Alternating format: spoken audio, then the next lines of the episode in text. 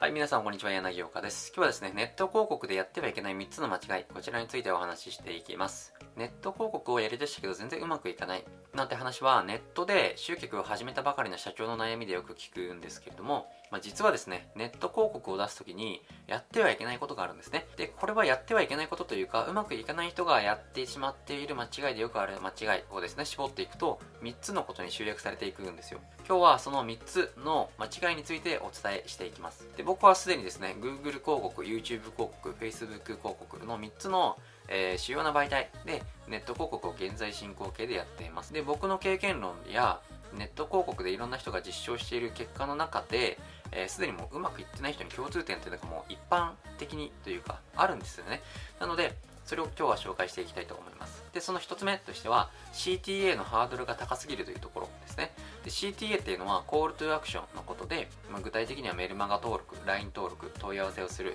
まあ、資料請求、ウェビナー登録などなど、まあ、このように見たユーザーに何かしらの行動を促すことを CTA、まあ、CTA ボタンとかいうふうに言いますね。で、一般的な流れというのはネット広告をクリックすると LP に飛ぶんですよね。で、その LP にあなたの商品のサービスや情報を記載してメルマガ、LINE、問い合わせ、資料請求などどれか配置するわけですよ。で、その CTA をクリックして登録してくれた人が見込み客となってあなたから商品を買ってくれる人になる可能性が高まるというところですよね。ですので CTA をクリックしてもらって登録してもらって見込み客になって初めてネット集客のえー、スタートラインに立つというところなんですよね。で、ここでよく間違うのが、広告をクリックさせるというのを目的にするというのをネット広告でよくやってしまっています。で、広告代理店にですね、広告を依頼したりすると、ほとんどが広告をクリックさせるのが目的になってしまって、えー、まあ、今月こんなにクリックされてますよとか、いう風にされるけど、まあ、結局コンバージョンお客さんの登録した数を見ると、まあ、誰も登録してくれてないみたいな話も、まあ、少なくないわけなんですよ。なぜなら広告の役割っていうのは LP に連れていくことだけなんですよね。なので広告代理店の仕事っていうのは LP に連れていくことで終わるわけなんですよ。だから LP を見てもらって登録してくれたり売り上げにつながるようにするのがちょっと専門外なんですよね。まあ、だから要するに、ネット広告と LP っていうのはセットで作らないと意味がないんですよ。広告を見ていいなと思ってクリックしたけど、その先にある LP で全然違うことを書いてたとか、もう雰囲気が違うとかいう経験結構あると思うんですよね。それがまさに今あなたにお話ししているこのよくある間違いの一つなんですよ。そしてこの CTA もですね、ハードルが高すぎると広告と LP の整合性があってても登録してもらえないということが起きます。まあ、例えば僕の場合だとコンサルティング、コンサルタントなので、コンサルタント初回無料面談を CTA として LP に配置したりすると、まあ、絶対無理なわけですよ。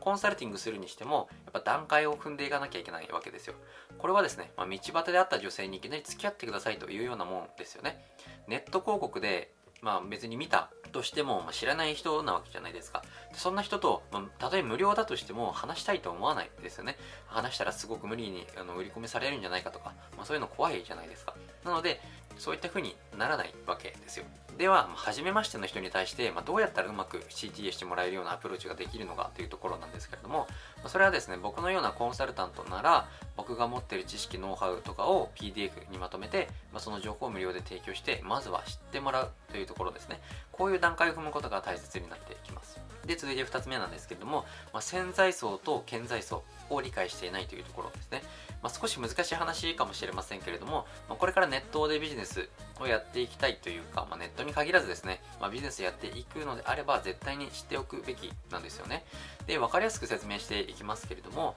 まず顕在層っていうのが自分の問題が明確になっていて、それを解決しようとする人を顕在層と言います。で、潜在層というのが問題に気づいてすらいなくて解決もしようとしてない人っていう感じですね。まあ、簡単に言えばこんな感じなんですけれども、まあ、顕在層をですね、もっと具体的に話すと、まあ、太っていて、ま痩せないとやばいと思っていると。で、先日健康診断で医者から痩せないと命に関わるから、えー、本気で痩せた方がいいと。まあ、そういう感じで痩せる方法を本気で探しているといった感じですね。で、潜在層を使って、まあ、同じ、えー、ですね、太ってる人で例えると、まあ、最近食べ過ぎて体重が増えてきて、周りから太ったねと言われるけど、まあ、全然自分はそんなこと気になってないと。で、俺より太ってる人たくさんいるし、別に何とも思ってない。みたいな感じですね。もうこれの何が問題なのかというと、商品を売る際に買ってもらう難易度っていうのが全然変わってくるわけなんですよ。で、あなたがパーソナルトレーニングとか痩せる効果がある何かしらの商品、まあ、サプリとか、まあ、そういうのを取り扱っているとします。で先ほどの痩せないとやばいと思っていて、まあ、すぐに痩せる方法を探している人に対して、まあ、商品を PR するネット広告や LP で、えー、例えば今すぐ痩せれますみたいな。言葉でクリックしてもらえると思うんですよね。まあ、これは薬機法が関わってくるので、まあ、このような表記は直接はちょっとできないんですけれども、まあ、今回は例えばの話ですね。なぜなら、なんでクリックしてくれるかっていうと、まあ、すでにですね、すぐに痩せられる方法っていうのを探しているから、今すぐ痩せられるっていう言葉に対してすごく反応するわけなんですよ。で、逆に潜在層である太ってるけど痩せる必要性を感じてない人に対して、今すぐ痩せれますみたいな広告を出したとしても本当は必要なんですけれども周りというか周りから見ると必要なんだけれども本人が痩せるということの必要性を問題というかそういったことを自覚していないのでそれを解決する方法も探してないわけですよ。なのでそういう必要本当は必要なものなんだけれども反応してもらえないということが起こるわけなんですよね。ですのでネット広告をやる順番としては顕在層ですね。問題を、え、解決する方法を探している方を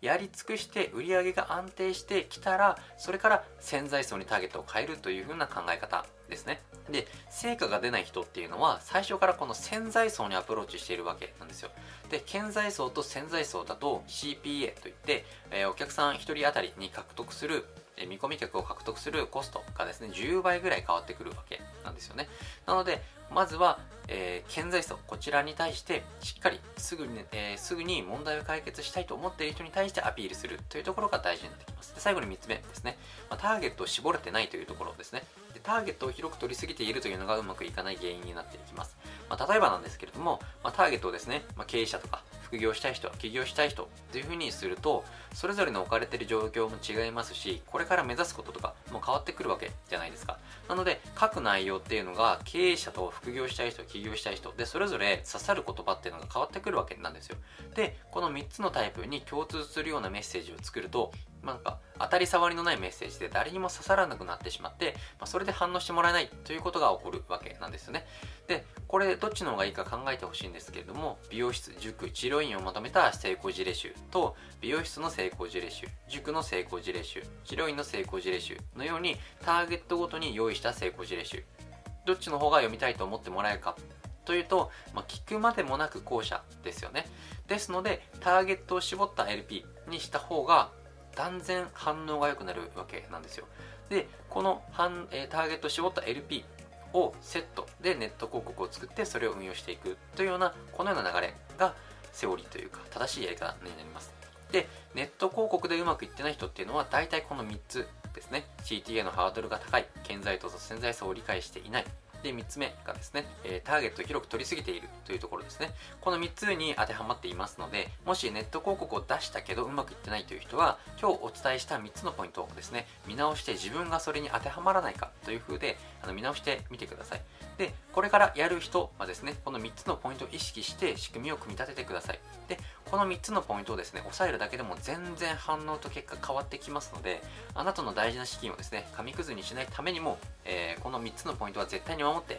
ネット広告、ネット集客、LP ですね、やっていってください。はい、今日はこれで終わっていくんですけれども、このチャンネルでは年商1億未満の社長に向けて、今回のような、えー、LP とか、そういったノウハウ、ツール、考え方とか、あとですね、成功事例とか、そういったものを発信しております。チャンネル登録してもらって、今後も動画見ていただきたいと思います。はい、それでは今日もご視聴ありがとうございました。